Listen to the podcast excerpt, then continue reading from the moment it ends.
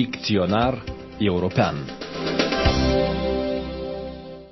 Se tot vorbește, metaforic, despre așa numita opțiune nucleară, măsura extremă care ar fi deconectarea Rusiei de la SWIFT, sistemul de schimburi și plăți interbancare internaționale.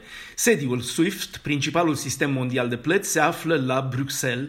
SWIFT e de altfel o societate de drept belgian și a fost creată în anii șaptezeci ca un răspuns european adus dominației financiare a Statelor Unite.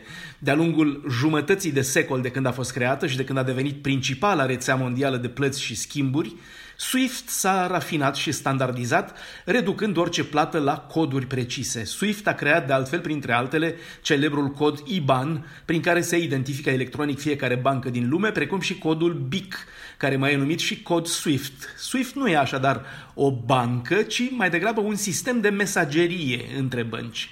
Devenind în multe părți ale planetei mijlocul unic de plăți între bănci, asta face că Uniunea Europeană nu poate lua decizii unice și parțiale, unilaterale, ci trebuie să se consulte cu Statele Unite, Australia, Canada, Japonia și alți membri, ba chiar și cu instituții internaționale cum sunt Banca Mondială și Fondul Monetar Internațional. De altfel, unul din cele trei servere gigantice ale SWIFT se află în Statele Unite.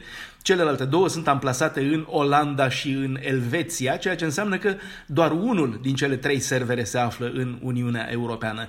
Desigur, plățile internaționale pot continua și în afara SWIFT, efectuate de entități dornice să treacă prin alte circuite, însă eficacitatea și rapiditatea sunt atunci cu mult reduse.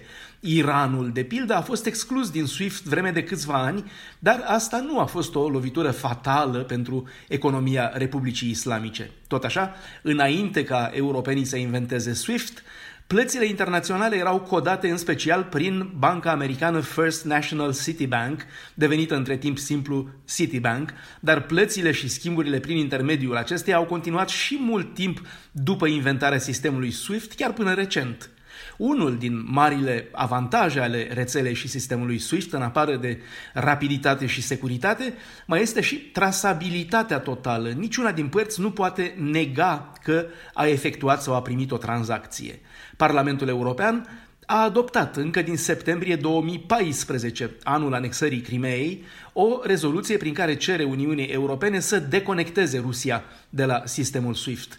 Unul din motivele care îi fac pe occidentali atât de reticenți să treacă la această măsură este că asta ar afecta și băncile occidentale. Germania și Italia mai ales, care depind în bună parte de gazul rusesc, nu sunt deloc în favoarea excluderii Rusiei din sistemul SWIFT.